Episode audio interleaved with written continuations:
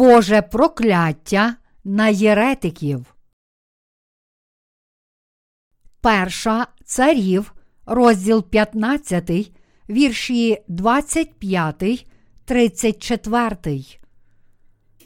Надав син Єровоама, став царем над Ізраїлем на другому році царювання Аси, царя юдейського, і царював два роки над Ізраїлем. Він чинив таке, що Господові не до вподоби, і ходив дорогою батька свого, і в його гріхах, якими той увів у гріх Ізраїля.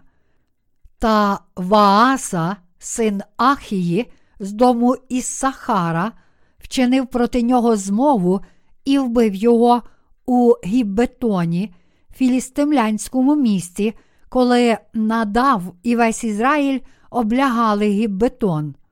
Вааса вбив його на третій рік царювання Аси, царя юдейського, і став царем на його місці.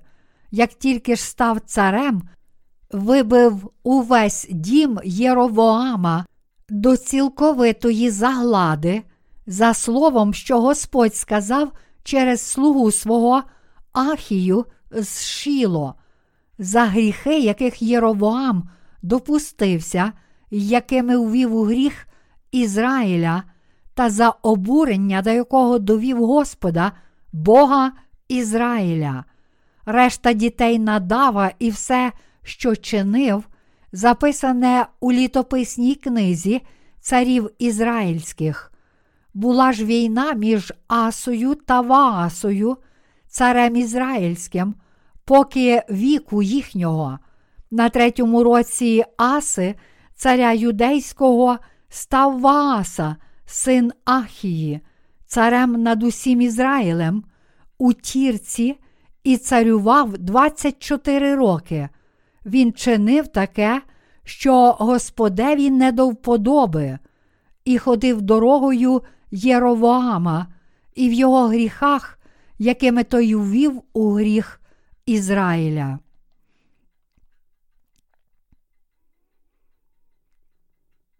Єретики прокляті аж до прийдешніх поколінь.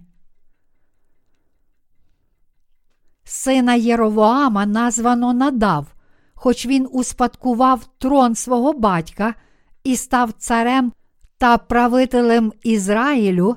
Зрештою, він був убитий одним із своїх слуг, а всю його сім'ю було винищено.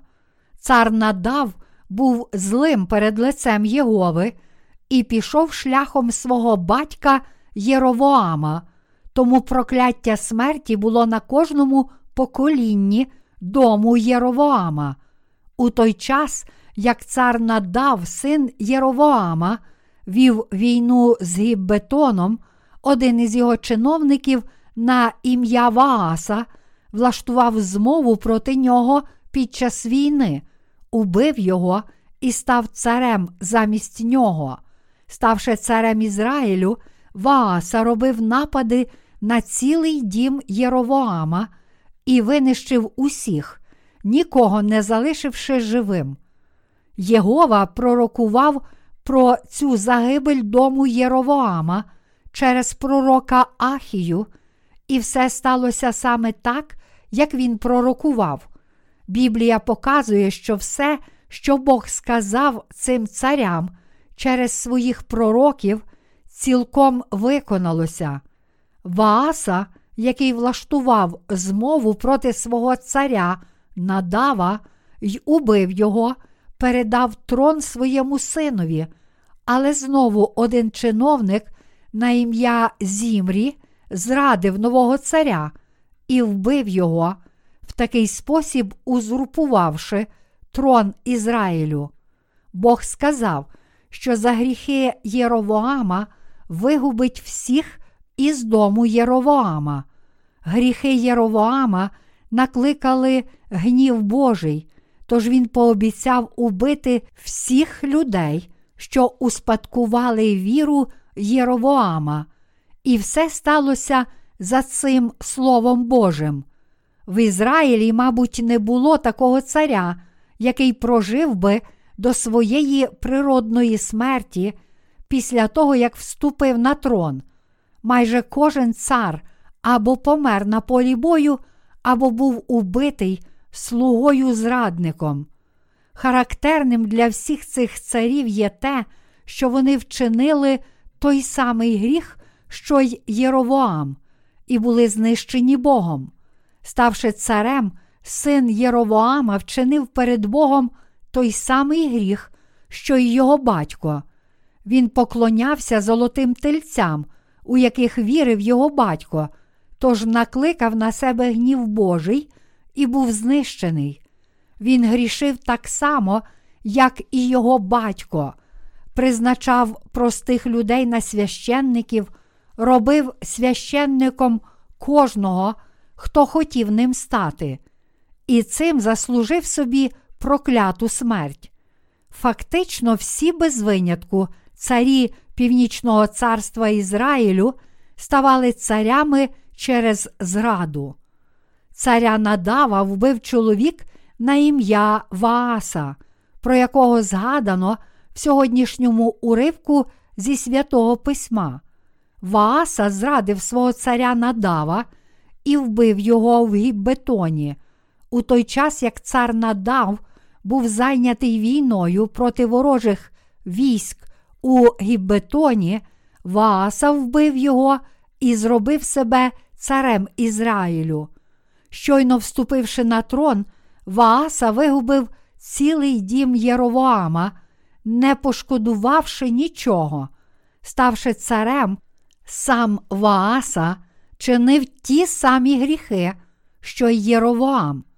Ця дуже хибна віра однієї людини передалася іншим, подібно як дитя успадковує кров своїх тілесних батьків, так віру єретика успадкували його наступники. Ми повинні пам'ятати, що віра завжди передається комусь і кимсь успадковується незалежно від того, чи вона правильна чи ні. Подібно як в межах династії син успадковує трон свого батька, так само помилкова віра передається послідовникам та успадковується ними. Саме тому правителі Північного царства Ізраїлю чинили ті самі гріхи, що й цар Єровоам. За те, що вони чинили ті самі гріхи, Бог покарав їх, збунтувавши серця їхніх чиновників, але ставши царями, ці зрадники й самі вчинили ті ж гріхи. З цього можемо взяти важливу науку. Віра безперервно передається іншим людям.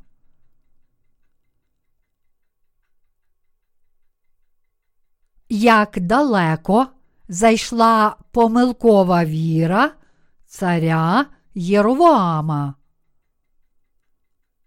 Ми дуже добре знаємо, що помилкова віра царя Єровоама без сумніву є і в сьогоднішньому християнстві.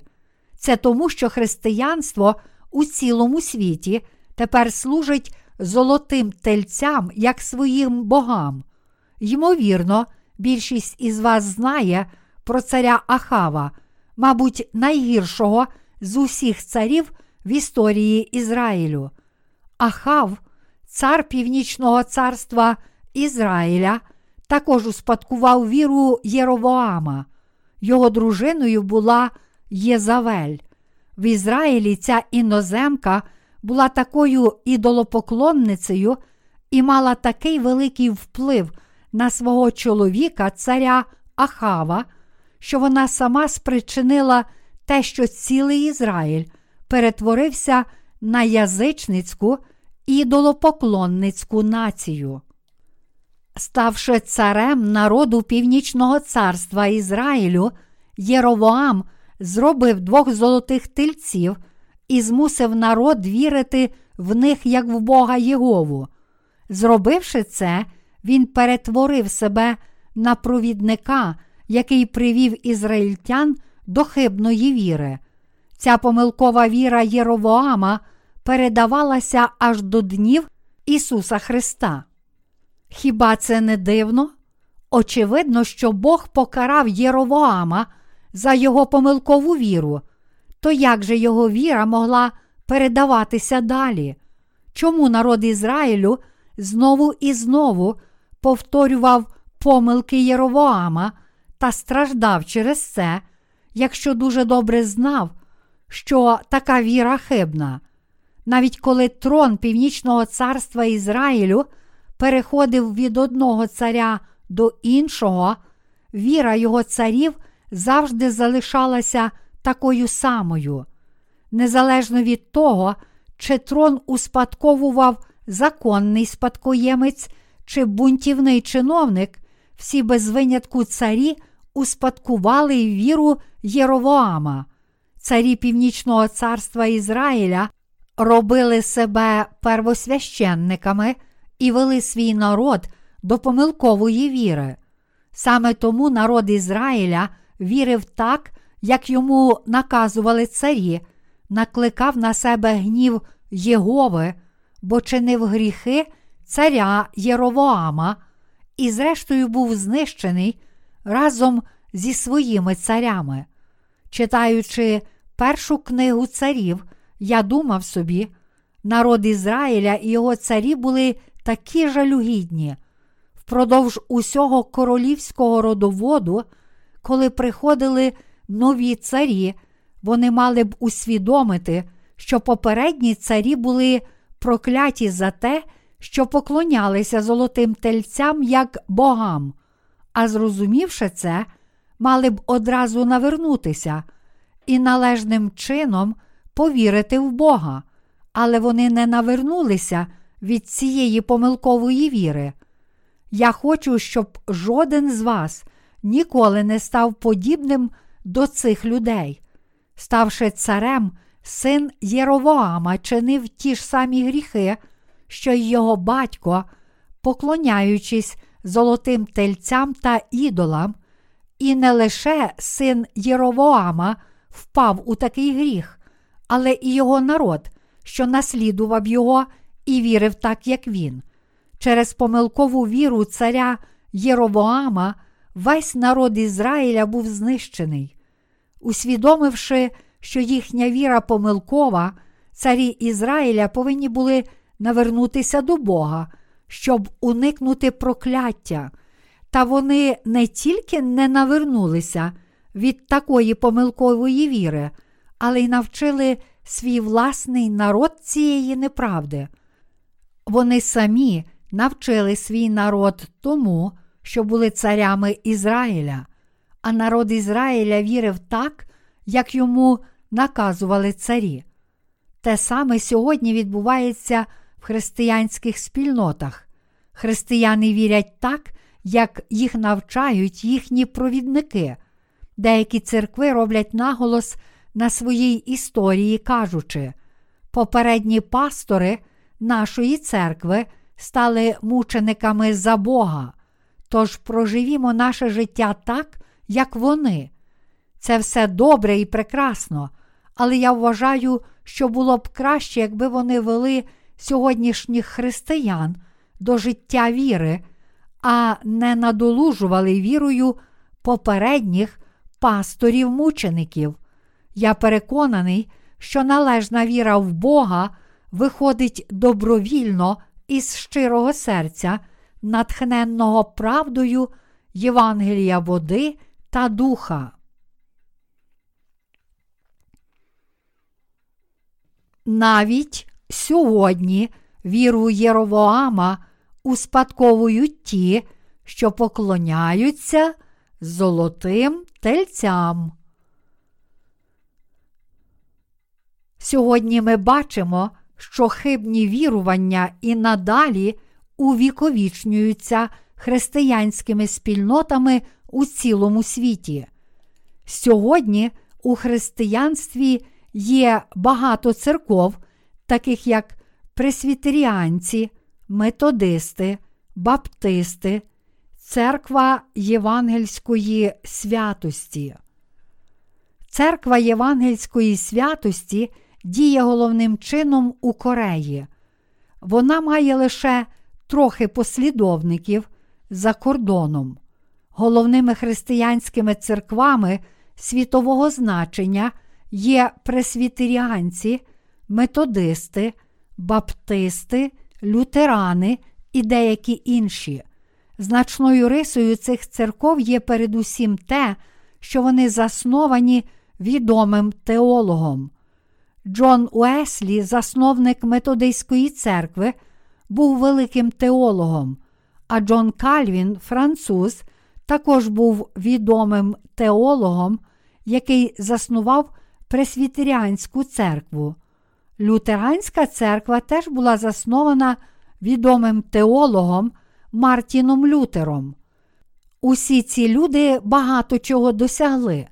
Проте, хоч може здаватися, що у християнських спільнотах у всьому світі є багато великих теологів, якщо придивитися ближче, ви побачите, що насправді їх небагато. У ХХ столітті з'явилися нові церкви під назвою П'ятидесятницька церква. Церкви, пов'язані з цим харизматичним рухом, зосереджують увагу на знаках і чудесах, нібито наслідуючи віру ранньої церкви. Їхні послідовники вірять, що подібно як дивовижні діла Божі діялися протягом ери ранньої церкви, так само ті чудеса зараз творяться в їхньому житті. Ранні послідовники харизматичного руху вірили, що чудеса зцілення, здатність говорити різними мовами та інші містичні явища, які відбувалися з ними, були ділами Божими, тож вони об'єдналися, щоб сформувати власну церкву, але їм бракувало якогось наставника, який би міг належним чином розрізнити, чи такі чудеса, говоріння різними мовами, тремтіння тіла і зцілення справді є Божими ділами чи ні. Отож вони сліпо вірили, що всі ці діла були від Бога, оскільки всі вони були переконані, що п'ятидесятницький рух справді був від Бога. Отож, замість подивитися, чи їхня віра правильна, чи ні, вони прагнули вже і зараз завзято служити і йти за Богом. Вони передавали іншим таку сліпу віру, тому сьогодні ми бачимо, що їхні послідовники вже поклоняються золотим тельцям. Ось таким буде їхній строгий вирок. Але таке сліпе наслідування віри характерне не лише для п'ятидесятницької церкви. Подивіться на інші церкви. Це характерно для кожної церкви. Джон Уеслі проповідував соціальну євангелізацію. Він робив наголос на понятті соціальної святості, кажучи, Христове Євангеліє не знає іншої релігії, крім соціальної, іншої святості, аніж соціальної святості. Коротше кажучи, це Євангеліє закликало до християнізації суспільства. Тому сьогодні методистська церква присвячує всі свої зусилля наслідуванню віри цього теолога. Отож, методистська церква дуже цікавиться соціальною реформою. Саме тому вона бере участь у багатьох доброчинних проєктах і хвалить тих, які є в центрі діяльності таких рухів. З іншого боку, пресвітеріанські теологи, яких навчають у руслі вчення Джона Кальвіна, вірять у доктрину долі, як Бог вибирає долю людини. Біблія каже, бо в ньому Він нас вибрав перед заснуванням світу, щоб ми були святі й бездоганні перед Ним у любові. Він призначив нас наперед для себе на те, щоб ми стали Його синами через Ісуса Христа за рішенням своєї доброї волі. До Ефесян, розділ 1, вірші 4, 5. Цей уривок означає, що Бог заздалегідь призначив, щоб усі ті, що вірять у Євангеліє води та духа, Євангеліє, яким Ісус Христос цілком змив усі наші гріхи, отримали спасіння. Проте кальвіністська доктрина долі твердить, ті, яким призначено отримати спасіння, обов'язково повірять в Ісуса як свого Спасителя, але ті, що не були обрані для цього, за жодних обставин не повірять. Чи так насправді Бог обирає людей? Ні.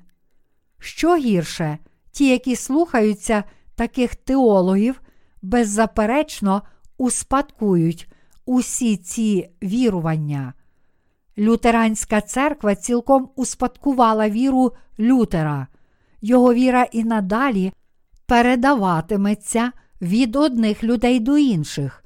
Тому, якщо засновник якоїсь церкви вірить помилково, його віру безперервно наслідують інші, і всі ті, що навчаються від нього, автоматично стають проклятими. Саме тому дуже важливо мати правильні переконання, навіть коли йдеться про віру в Бога. Раніше мені було важко зрозуміти, чому народ Ізраїля увіковічував віру Єровоама протягом тисяч років. Раніше я, читаючи Старий Завіт, завжди думав, що протягом 70 років ізраїльтяни були у неволі Вавилону за їхні гріхи, але пізніше зрозумів, що всі ці страждання були наслідком того, що народ Ізраїля перейняв віру Єровоама перед Богом. Ізраїльтяни повинні були лише відкинути помилкову віру царя Єровоама, яку утверджували їхні царі і предки, але вони не змогли цього зробити і наслідували віру Єровоама. Народ Ізраїля мав таке вірування, що якщо поклониться образу Астарти, богині достатку, то його нащадки будуть багаті. Вони поклонялися Астарті як Богу, бо хотіли мати багато дітей, стати багатими і прожити довге й здорове життя в тілесному сенсі. Вони також поклонялися Ваалу із переконанням, що матимуть тілесний достаток. Хоч ті, що наслідували віру царя Єровоама, поклонялися Богу, вони також вшановували ідолів, вихваляли їх і вірили в них. Чи не тому пророк Ісая і багато інших пророків Старого Завіту докоряли народу Ізраїля і його царям? Хоч цим царям докоряли за їхні гріхи, вони все одно не слухали слова пророків Божих, тож, зрештою, Бог допустив багато заколотів і винищив таких царів. Ви повинні усвідомити, що навіть сьогодні християнство не полишає помилкової віри царя Єровоама, і йому байдуже, що ця віра хибна. Навіть сьогодні християнство навчає помилкових доктрин, а християни-грішники сліпо слухаються і приймають ці хибні судження. Погляньмо на деякі доктрини щодо святого причастя, в які вірять різні церкви. Такі церкви, як, наприклад, Лютеранська церква, вірять у доктрину консубстанціації, присутності обох субстанцій, яку відстоював Мартін Лютер. Вона дещо відрізняється від доктрини транссубстанціації, переісточення. Але насправді вони майже однакові. Доктрина транссубстанціації стверджує, що коли людина бере участь у святому причасті, вино і хліб фактично перетворюються на кров і тіло Ісуса. На останній вечері, вперше здійснивши святе причастя, Ісус взяв для цього один буханець хліба. Ісус переламав великий буханець хліба і поділив його між своїми учнями, кажучи: Візьміть і їжте цей хліб, це моє тіло. А поділившись вином зі своїми учнями, Ісус сказав їм: Візьміть цю чашу і пийте з неї, бо це моя кров, що її я пролив за багатьох. Чому він установив це причастя і наказав їм завжди звершувати його? У ніч, коли його схопили, щоб розіп'яти, він узяв хліб і, віддавши подяку Богу, розламав його і сказав: Це моє тіло, воно за вас дається, це робіть на мій спомин. Так само й чашу по вечері кажучи, ця чаша новий завіт у моїй крові. Робіть це кожний раз, коли будете пити на мій спомин. Перше до Коринтян, розділ 11, вірші 24, 25. Зрозуміло, що Ісус дав нам це причастя, щоб ми пам'ятали про Його справу спасіння. У святому причасті хліб означає хрещення Ісуса, у якому Він раз і назавжди взяв на себе всі гріхи світу, тоді як вино означає, що кров, яку Він пролив на Христі, змила всі наші гріхи. Натомість доктрина транссубстанціації твердить, що коли католицький священник освячує хліб і вино святого причастя, молячись, Агнцю Божий, що змив гріхи світу, заступайся за нас, цей хліб і вино стають дійсними тілом і кров'ю Ісуса. Іншими словами, ця доктрина стверджує, що коли священник так молиться, тоді хліб і вино насправді перетворюються на живе тіло Ісуса і Його кров.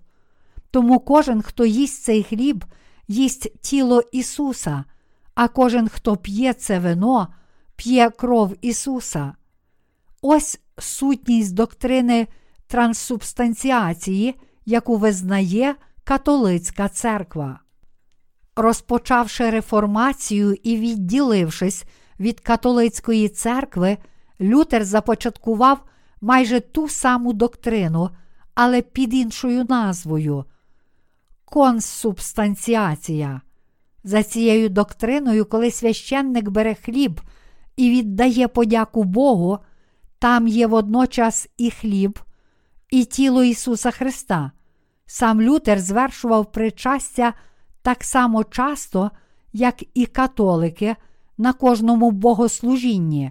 Лютер був ченцем і теологом у католицькій церкві, тож, відколовшись від неї, він приніс із собою деякі з її доктрин і ритуалів, і ця віра залишається незмінною в лютеранській церкві. Іншим прикладом є те, що незмінним залишається також католицьке вірування в хрещення дітей. Ось як кожен християнин сліпо наслідує вірування засновників християнських спільнот. Але з погляду Божого Слова всі ці вірування помилкові. Для того, щоб з вірою брати участь у святому причасті, ми повинні вірити у Євангеліє води та духа, і лише тоді зможемо справді з вірою приймати причастя.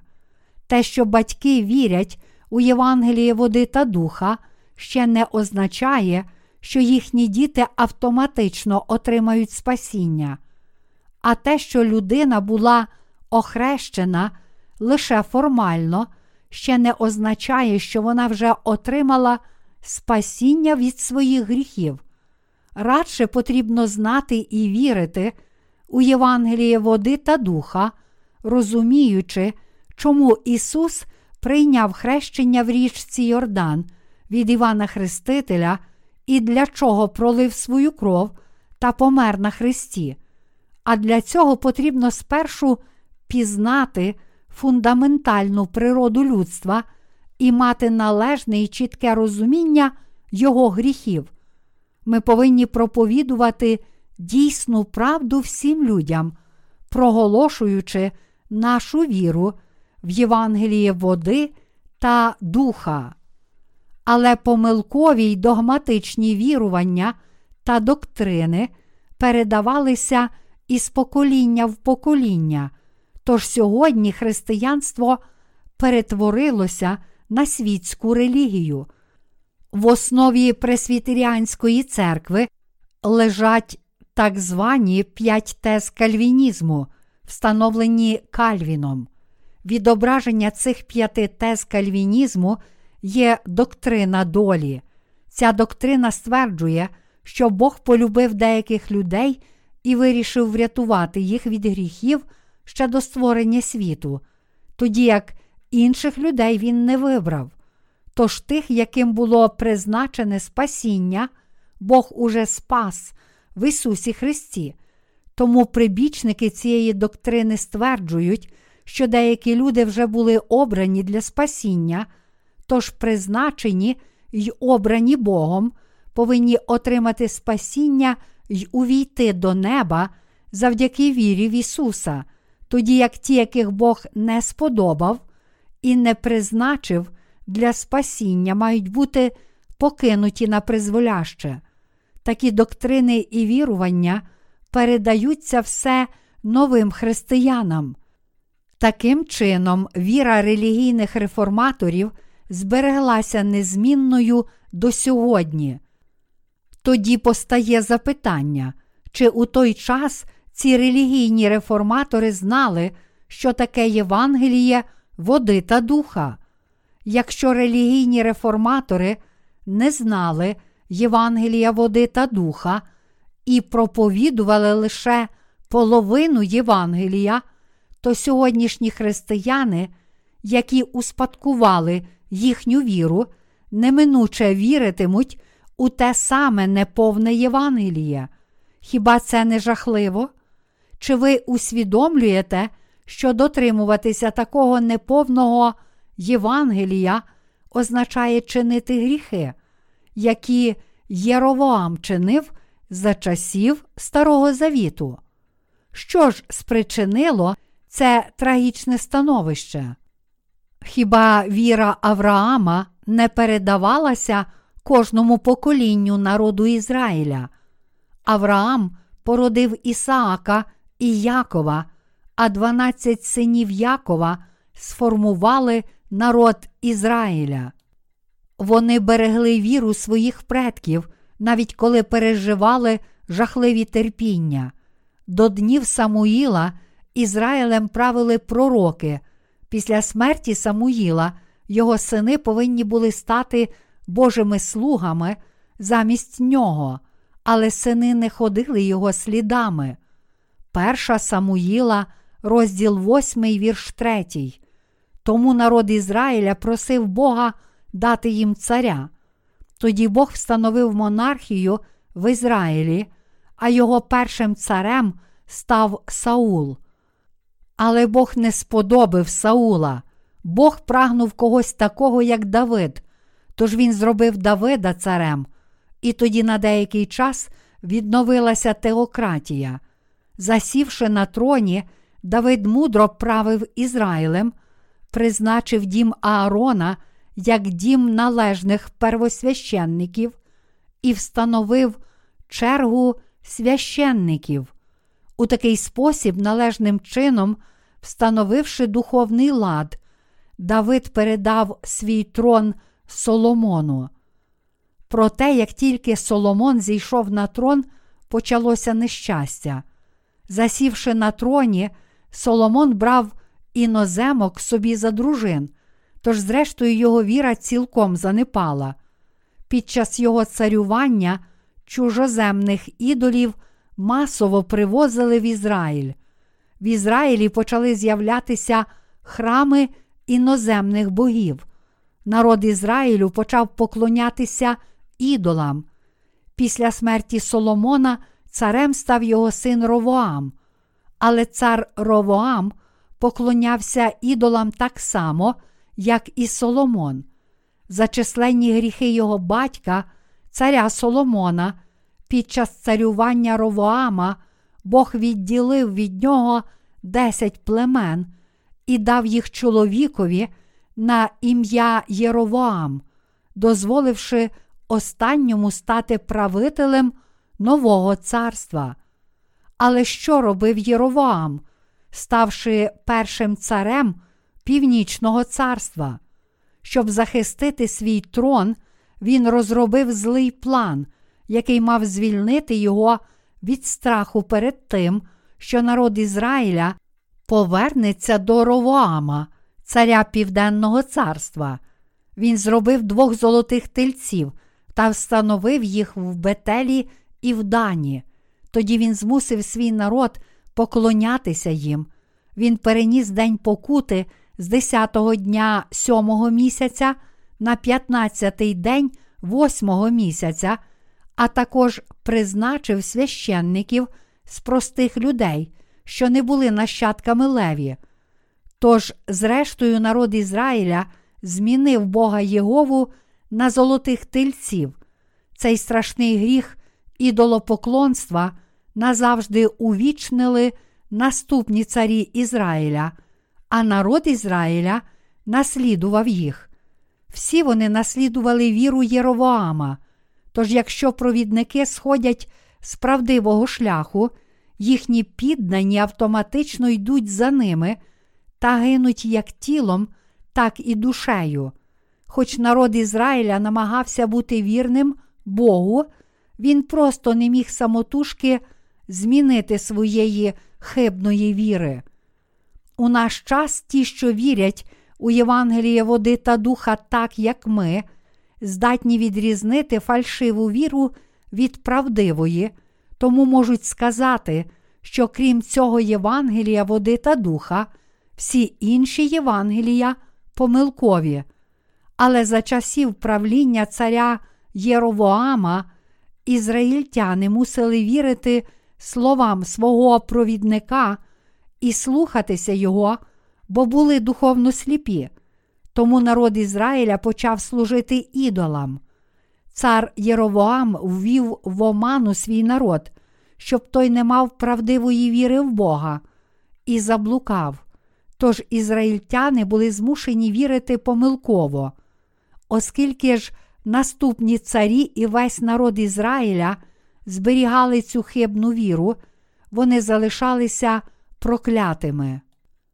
Навіть сьогодні практично всі християни вірять помилково, дотримуючись доктрини своїх церков. Зараз усі християни у цілому світі роблять те саме.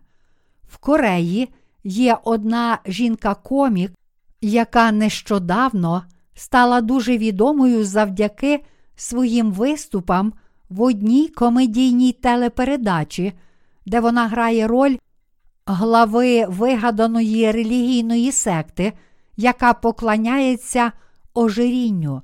Її жарти надзвичайно веселі, і, хоч мені не надто добре вдається її імітувати, все ж зараз я спробую це зробити. Виходячи на сцену, вона розпочинає свої жарти ось так: Геть від мене, всі ви худорляві, скоро прийде ера товстунів. Їжте, хоч спершу ви були худі, в кінці ви станете товстими. Я глава церкви огрядності. Звуть мене запузатіла, я Спаситель худих цього світу. Тоді вона співає гасло церкви огрядності. Народжуйте природно, годуйте власним молоком, народжуйте природно, годуйте власним молоком, а потім починає свою проповідь. О, худа грішнице! Сьогодні я зійшлю на тебе свої благословення. Їж, покайся і їж, А ти, жирний, що сидиш поряд із нею, ти вже отримав благословення. Але сьогодні я знову проповідую слово для тих, що ще не є благословенні. Ми читаємо священний уривок із книги ненаситності. Сьогодні я хочу поділитися з вами словом, що проголошує невинність перевтілення Господа креветки. Він був такий хоробрий, що спробував розборонити китів, але його поранили, зламали йому хребта. Примітка редактора. У Кореї є прислів'я.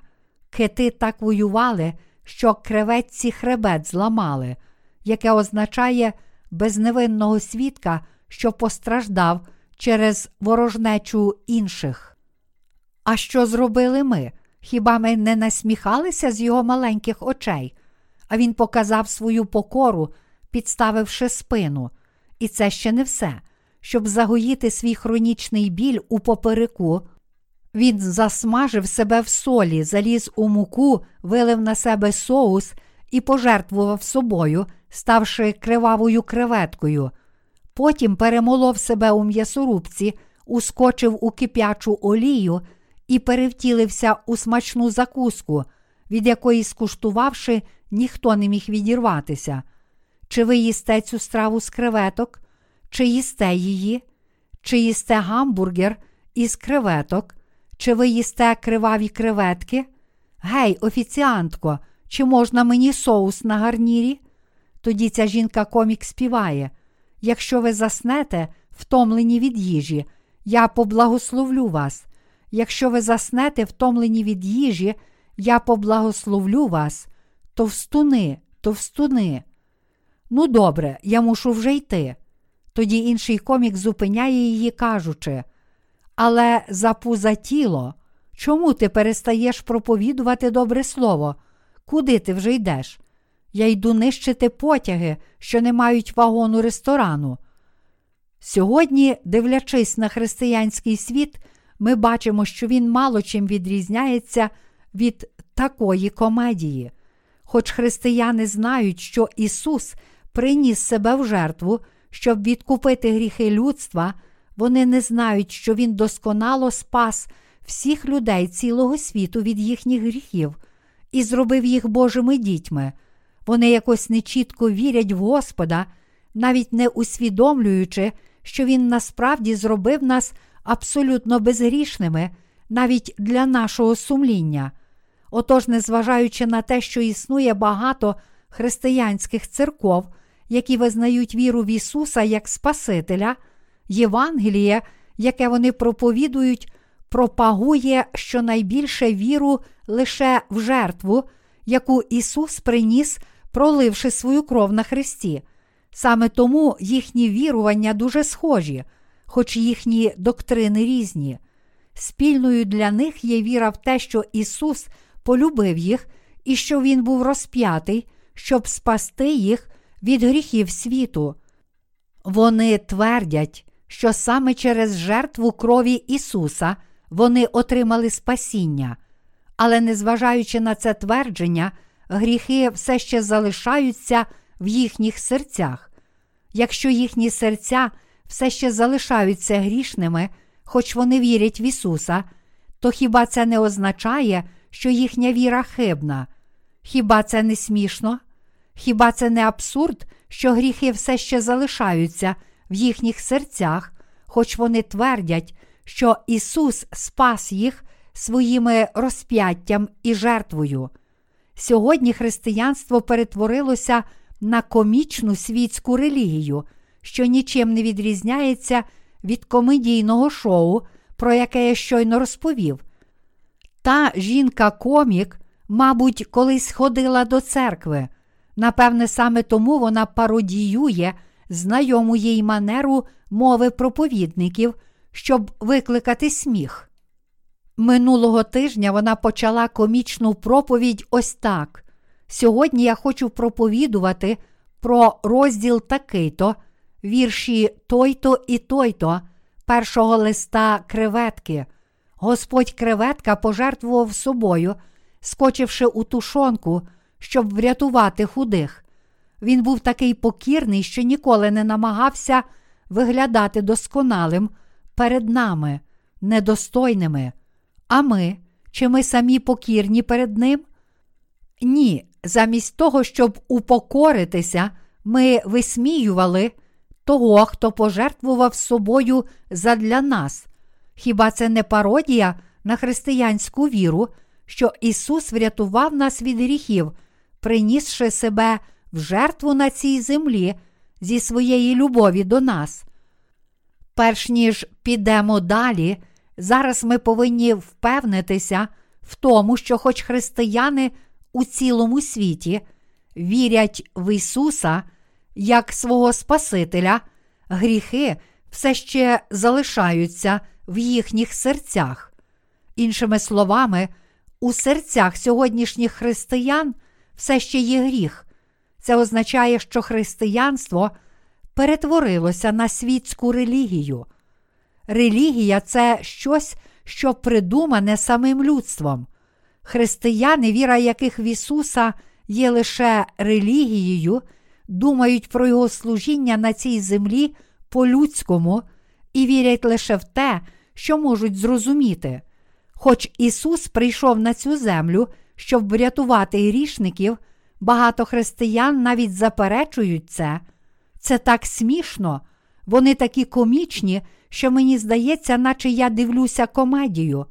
Чому вони роблять із себе таке посміховисько? Сьогоднішнім християнським провідникам так легко вдається смішити багатьох людей, коли вони кажуть прихожанам прийміть Божі благословення, їхні послідовники сліпо викрикують Алілуя! Амінь! Я вірю. Вони роблять наголос на жертві Ісуса, стверджують, що кожна людина отримує спасіння від гріхів завдяки вірі в кров Ісуса на Христі, та що ті, які вірять у цю кров, вже отримали спасіння. Вони кажуть, що якщо людина жертвує більше грошей на церкву, то вона отримає ще більше благословень від Бога. Сьогодні християнство перетворилося на абсурдну світську релігію. Хто винен у цьому? Все це сталося через сьогоднішніх християнських провідників, які поклоняються золотим тельцям. Чи зараз ви чуєте щось надзвичайно важливе? Я справді поважаю християнських провідників як таких же людей, як і я, але у духовних питаннях я кажу їм те, що думаю. Звісно, у середньовіччі релігійні реформатори справді зробили істотні реформи. Але хіба не ясно, що подібно як у той час католицька церква занепала, так само сьогоднішні протестантські церкви перетворилися на світські релігії. Їхнє вчення далеке від Біблії. Вони не трохи, а цілком відійшли від святого письма. Сьогодні християнство впустилося до рівня однієї з багатьох релігій світу, вірить у свої власні доктрини, а не в Ісуса, що прийшов у Євангелії води та духа. Так, під час реформації християни справді прагнули змінити церкву і жити більш досконалішим життям на підставі Божого Слова. Вони справді прагнули бути ближчими до Ісуса, але сьогоднішні християни продовжують жити світським релігійним життям, поклоняючись золотим тельцям, а не живуть життям віри. Чим сьогодні відрізняється протестантизм від католицизму, якщо вони перетворилися на світські релігії? Вони мають стільки спільного у структурі церкви та щоденних справах, що стали значною мірою однаковими. Ви повинні зрозуміти, наскільки серйозно сучасне християнство впало в гріхи Єровоама. У сьогоднішньому уривку зі святого письма чоловік на ім'я Вааса вбив царя Надава, сина царя Єровоама. І, як написано, сівши на трон Вааса, розгромив дім Єровоама і вигубив його, не залишивши нікого живим. Це сталося відповідно до пророцтва Божого слуги про гріхи Єровоама. Дім Єровоама був цілком винищений, вбито усіх членів його сім'ї. Чи можете ви насправді це зрозуміти? Вааса був чиновником царя Надава, але, захопивши трон через заколот, він не врятував жодного члена сім'ї Єровоама. Він наказав своїм воїнам винищити всю сім'ю попереднього царя. Були вбиті всі родичі Єровоама. Чому це сталося? Біблія каже, що це сталося за гріхи, яких Єровоам допустився і якими ввів у гріх Ізраїля, та за обурення, до якого довів Господа Бога Ізраїля. Перша царів, розділ 15, вірш 30. Але, ставши царем, Вааса також почав наслідувати діла Єровоама. Як написано, на третьому році Аси, царя юдейського, став Вааса син Ахії, царем над усім Ізраїлем у тірці і царював 24 роки. Він чинив таке, що Господеві не до вподоби, і ходив дорогою Єровоама і в його гріхах, якими той ввів у гріх Ізраїля. Перша царів, розділ 15, вірші 33, 34. Сьогоднішні християнські провідники не тільки самі чинять гріх, але також змушують своїх прихожан чинити той самий гріх. Так не повинно бути. Сьогоднішні християнські провідники справді негідні, вони навіть не усвідомлюють того, що чинять неправильно. Сьогодні християнські лідери навіть не підозрюють, що насправді вони чинять гріхи Єровоама, навчаючи, що відпущення гріхів приходить через віру лише в кров на Христі. Вони вважають, що якщо у них і проявляються якісь вади, то причиною цього є лише їхня недбалість. Всі вони вважають себе добрими християнами, що вірять у правильні доктрини.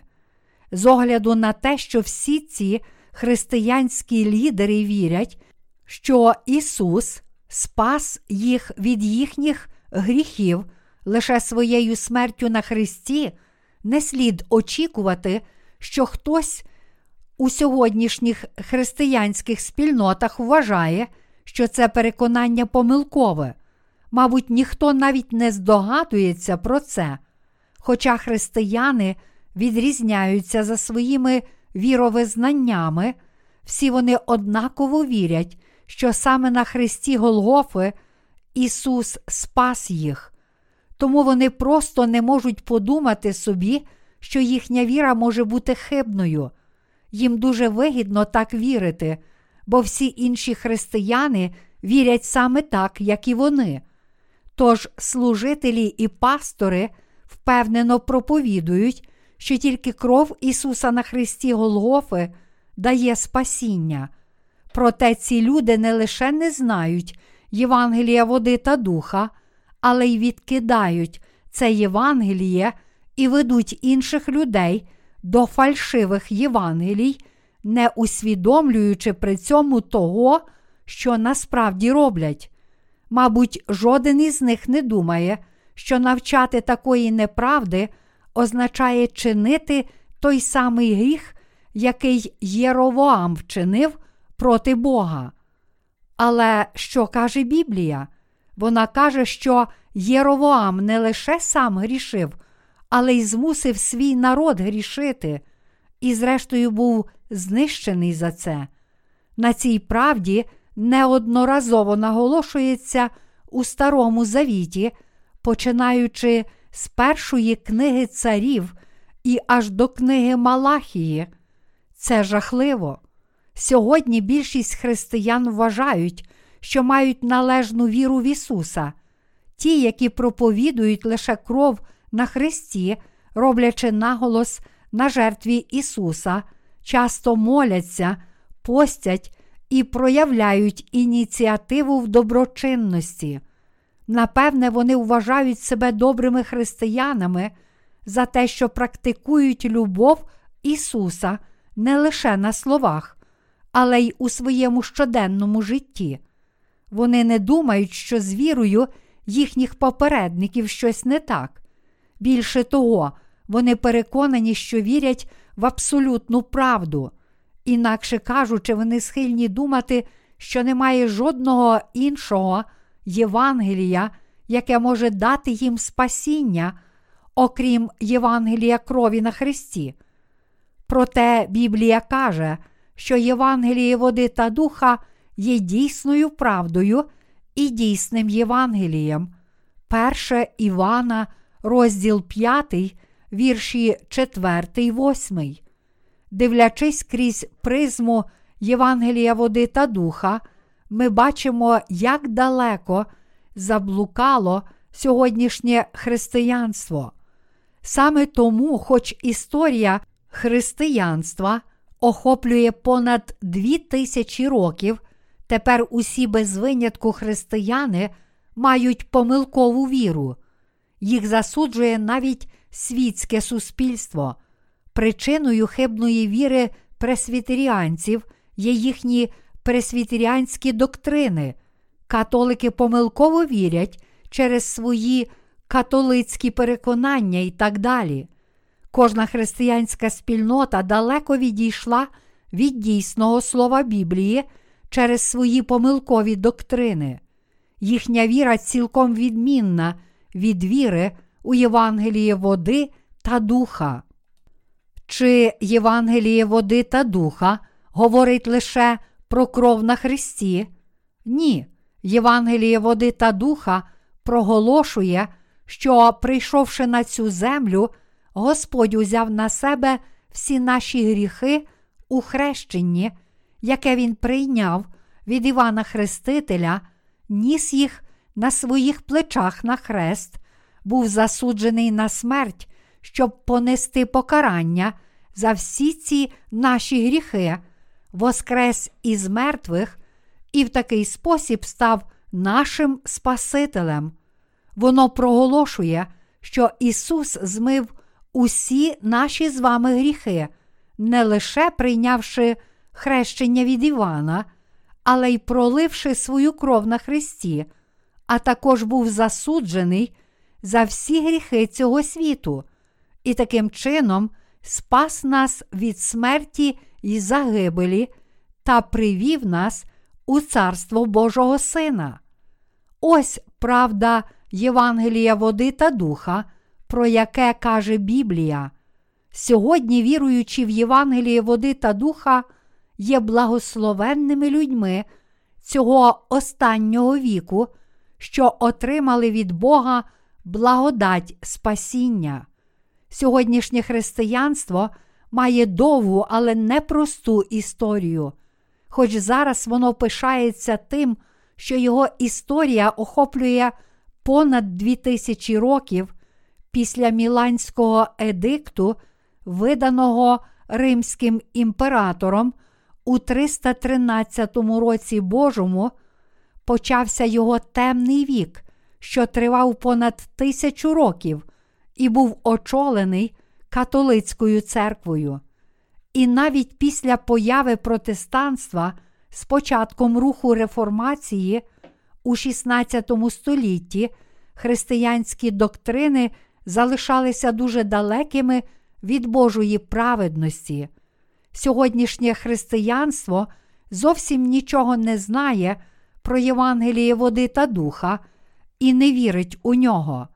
Ми також не можемо сказати, що ті, які зараз живуть життям віри у різних протестантських церквах, що беруть свій початок із реформації, цілком звільнилися від католицької віри. Вони лише відійшли від католицької церкви, але їхня віра залишається даремною, бо вони і надалі дотримуються своєї помилкової доктрини, що спасіння досягається вірою лише в кров на Христі, а не вірою в Євангеліє води та духа. Іншими словами, проблема в тому, що насправді вони знають лише про кров на Христі і не вірять, що Ісус узяв на себе всі їхні гріхи раз і назавжди, прийнявши хрещення від Івана Хрестителя. Їхні провідники не вірять і не проповідують Євангелія води та духа.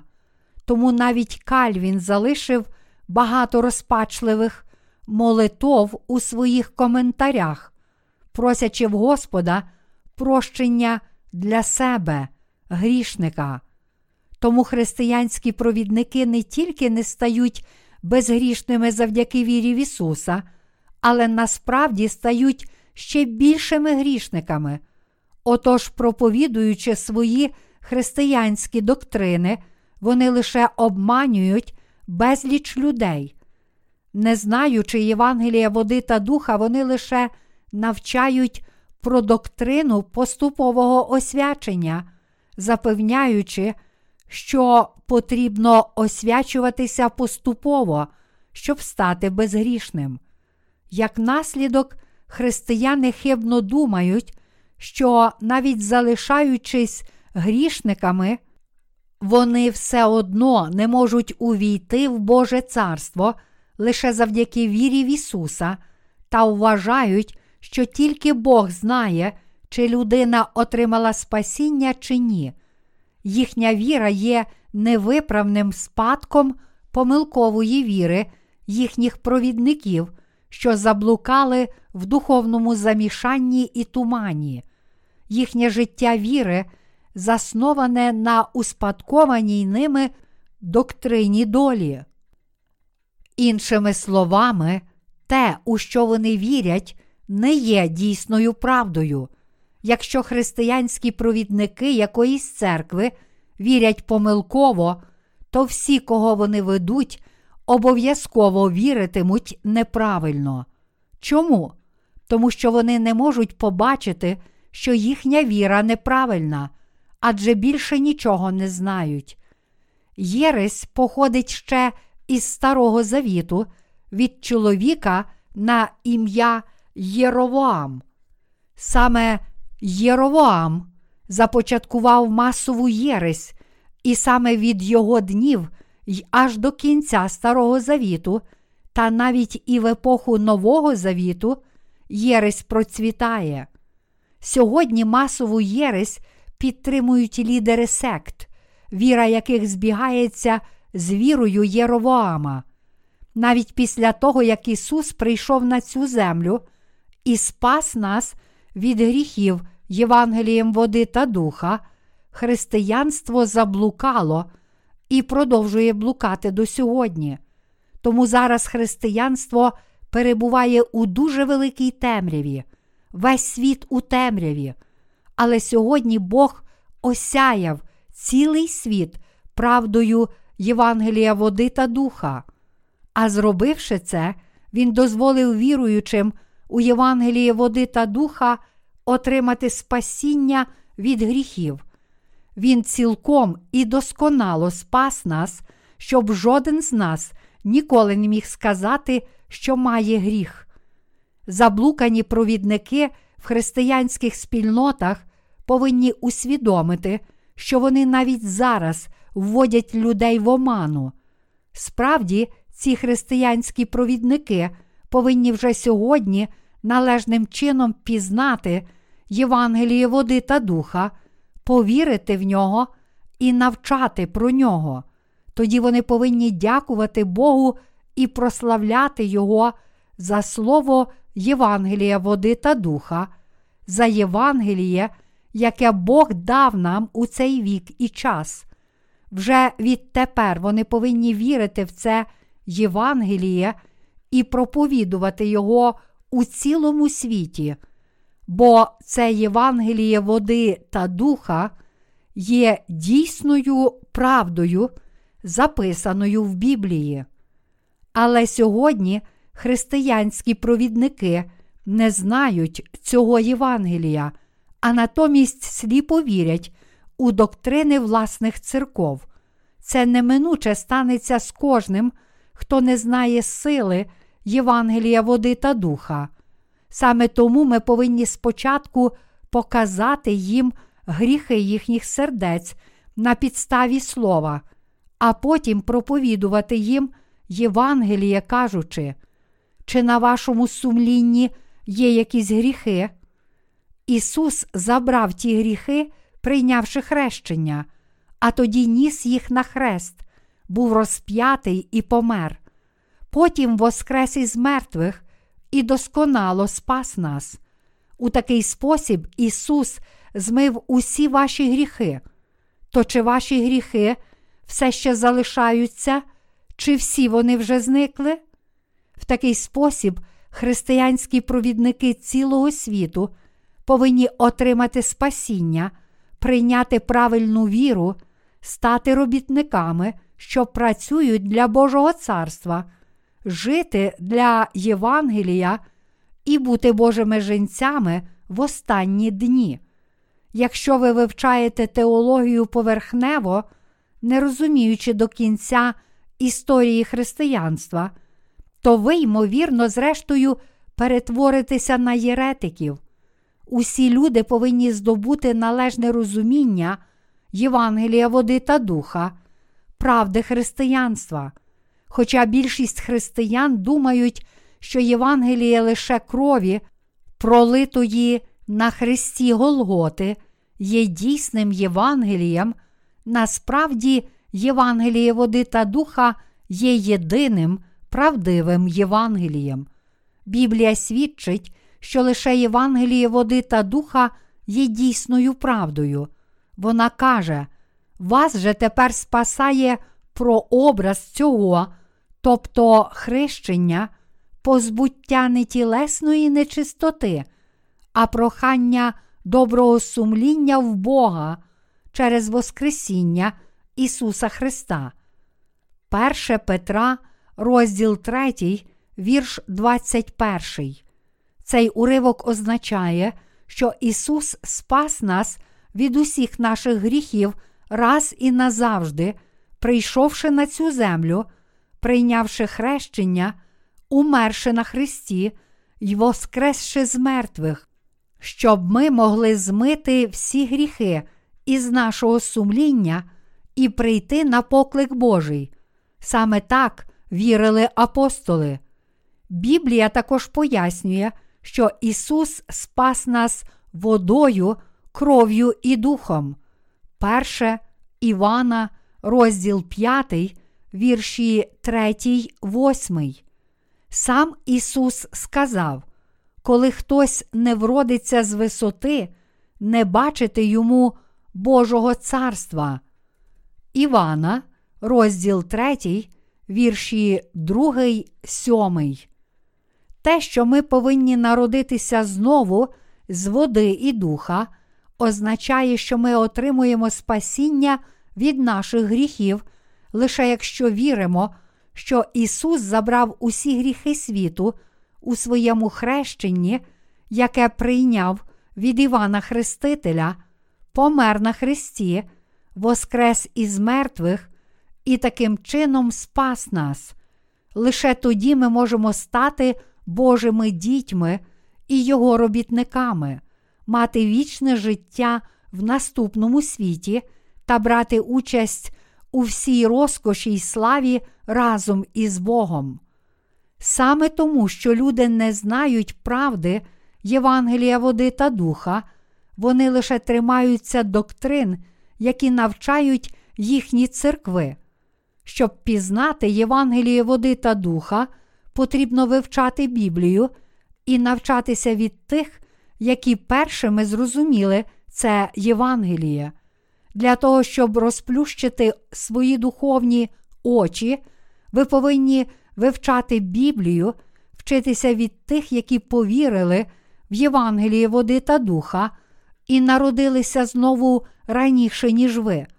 Я добре знаю, що насправді ціла Біблія, як старий, так і новий завіт, говорять про Євангеліє води та духа. Це показав мені Бог. Ми повинні поглянути на історію християнства, щоб побачити, коли віра в Євангелії води та духа стала викривленою, і чи віра сьогоднішніх християн насправді є належна чи ні, якщо вони вже належним чином знають і вірять у Євангеліє води та духа, то мусять дякувати своїм попередникам віри.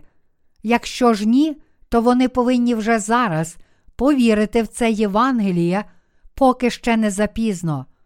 Християнські провідники повинні справді бути людьми віри, маючи ту саму віру, яку мав Авраам. Чи наші теперішні знання про Євангеліє води та духа походять від теологів? Звичайно ж, ні. Більше того, насправді вони вірять в інше Євангеліє, відмінне від Євангелія води та духа. Якби сьогодні християни принаймні не успадкували віри релігійних реформаторів, то вони, можливо, мали б шанс знову пізнати Євангеліє води та духа. За часів реформації релігійні реформатори насправді просто не могли не ініціювати церковних реформ. У середньовіччі католицька церква переважно була зайнята полюванням на відьом, виманювала гроші у людей, звинувачувала їх у єресі та конфісковувала їхню власність. Вона називала єретиками і вбивала безліч людей. Наприклад, якщо церква вважала якусь багату жінку загрозою для себе, то вона звинувачувала її в чаклунстві й поклонінні дияволу лише для того, щоб конфіскувати її майно. З цією метою скликали церковний суд, що його називали інквізицією, щоб звинуватити і засудити її на смерть за єресь. Тоді суд знаходив двох лжесвідків, які б фальшиво свідчили на користь суду. Ця жінка прокляла Бога Єгову. Вона казала, що Ісус це не Бог і не Божий син. Тоді жінку катували, аж поки силою не змушували її зізнатися, а потім страчували.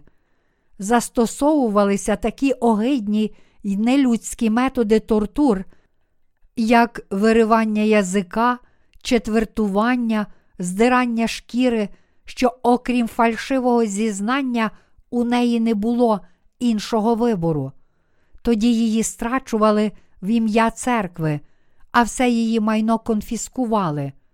Ось яким було це полювання на відьом. Саме так католицька церква нагромаджувала своє багатство під час середньовіччя. Звичайно, католицька церква більше не робить нічого подібного, але у своєму минулому вона справді чинила ці страхітливі речі. Під час середньовіччя ціла тисяча років її історія була пронизана такими злочинами. Усе це відоме кожному, хто вивчає історію церкви, але багато людей має поверхневе знання про реформацію. Реформатори були не менш жорстокими, ніж католицька влада. Іншими словами, дуже мало людей насправді знає про те, що деякі протестантські реформатори наслідували жорстокість католицької церкви. Наприклад, французький реформатор Джон Кальвін вважав божественність Ісуса необхідною правдою доктрини, але в той час деякі інші люди заперечували божественність Ісуса. Отож, подібно як і Римо-католицька церква, Кальвін також скликав релігійні суди, щоб переслідувати їх, обвинувачувати у Єресі та спалювати на вогнищі. У той час релігійні лідери мали дуже велику владу. Чи сьогодні ми маємо владу спалювати людей на вогнищі за єресь? Ні, ми не маємо такої влади. Ми лише намагаємося навернути сьогоднішніх християн від їхньої помилкової віри, бо вони вірять в інше Євангеліє, а не у Євангеліє води та духа. Ми не маємо права спалювати їх на вогнищі чи бити до смерті за єресь. Але до і під час реформації безліч релігійних лідерів і багато інших людей мали таку владу. Сьогодні, звичайно, це просто немислиме, адже ми живемо за світських законів, але в ті часи таке явище було дуже поширене. Проте сьогоднішні спадкоємці реформації, які навчають, що віра релігійних реформаторів це правильна віра, сліпо відкидають як єретиків усіх, чиї вірування відмінні від їхніх. Колись давно пресвітеріани звинувачували методистів у Єресі. Методисти засуджували пресвітеріан як єретиків, а ті інші називали Єресю церкву повного Євангелія. Кожна церква звинувачувала іншу в Єресі. Принаймні так було в Кореї. А що сталося сьогодні? Церква повного Євангелія, що належить до п'ятидесятницького віросповідання, нестримно зростає і стає дуже впливовою, тож тепер ніхто вже не сміє засуджувати її як єретичну. Тепер усі ці вірування визнають одне одного за ортодоксальні і співпрацюють між собою. Тут є для нас важливий урок. Як би не вірив провідник, усі його послідовники будуть вірити так, як він. Віра провідника вкрай важлива. Його послідовники неминуче успадкують його віру, навіть якщо не хочуть цього робити. Тому, якщо людина наслідує своїх попередників, що мали помилкову віру, то вона приречена перетворитися на єретика, навіть якщо не хоче цього. Зараз християнство цілого світу перетворилося на масову єресь. Тож всі ми дуже добре знаємо, що нашим покликанням є навернути всіх цих людей на правильну дорогу. Ось чому ми проповідуємо їм Євангеліє води та духа, і саме тому зараз я використовую приклад Єровоама, щоб детально пояснити вам єресь. Інколи нам хочеться прямо сказати цим християнам-грішникам, ви не повинні так вірити, ви єретики, але таким чином ми ніколи не зможемо навернути їхніх сердець. Коли людину заполонили якісь хибні думки, тоді важко змінити її думку, сказавши їй все одразу. Ми можемо змінити думку таких людей лише крок за кроком, пояснюючи їм на підставі слова, що саме неправильно в їхніх віруваннях. Ось як вони починають належним чином вірити в Слово і перемінюються, щоб отримати спасіння. Вже сьогодні безліч людей отримало прощення гріхів через наші книжки. Деякі люди отримують прощення гріхів, прочитавши лише кілька наших книжок, але більшості людей потрібно прочитати 5-6 книжок, перш ніж вони зможуть очиститися від усіх гріхів. Хоч зараз ми видаємо наші книги із серії про духовне зростання, на жаль, через фінансові обмеження ми не можемо розповсюджувати їх серед стількох віруючих у Євангеліє, як би хотілося. Але, на щастя, наші книжки і надалі перекладаються і розповсюджуються в електронному форматі, і багато людей вже їх завантажило. Розуміючи, як багато людей упало сьогодні в масову єресь, усі ми повинні зрозуміти, що нашим покликанням є молитися за них і спасти їх. Всі ми повинні жити для цієї мети. існує проста причина, чому ми повинні молитися. Бог вислуховує наші молитви, Бог чує наші молитви, тому якщо ми добре молитимемося, то Бог обов'язково діятиме і вислуховуватиме наші молитви. Останнім часом зростає напруження щодо ядерної програми Північної Кореї, але Чунг Донг Янг, міністр возз'єднання Південної Кореї, повернувся зі своєї останньої поїздки до Північної Кореї з деякими успіхами, досягши домовленості з главою держави Кімом Джонгом II щодо сприяння програмам обміну для поглиблення співпраці між двома країнами. Ми довго молилися за вирішення цієї проблеми ядерної програми Північної Кореї, і, здається, Бог зворушив серце Кіма, щоб вирішити це питання і запобігти війні на Корейському півострові. Я дякую Богу за це. Подібно, ми повинні завжди молитися Богу, щоб Він спас усіх тих, які потрапили в пастку масової єресі. Коли ми, молившись, проповідуватимемо Слово, Бог цілком перемінить їхні серця, щоб вони навернулися до Євангелія води та духа.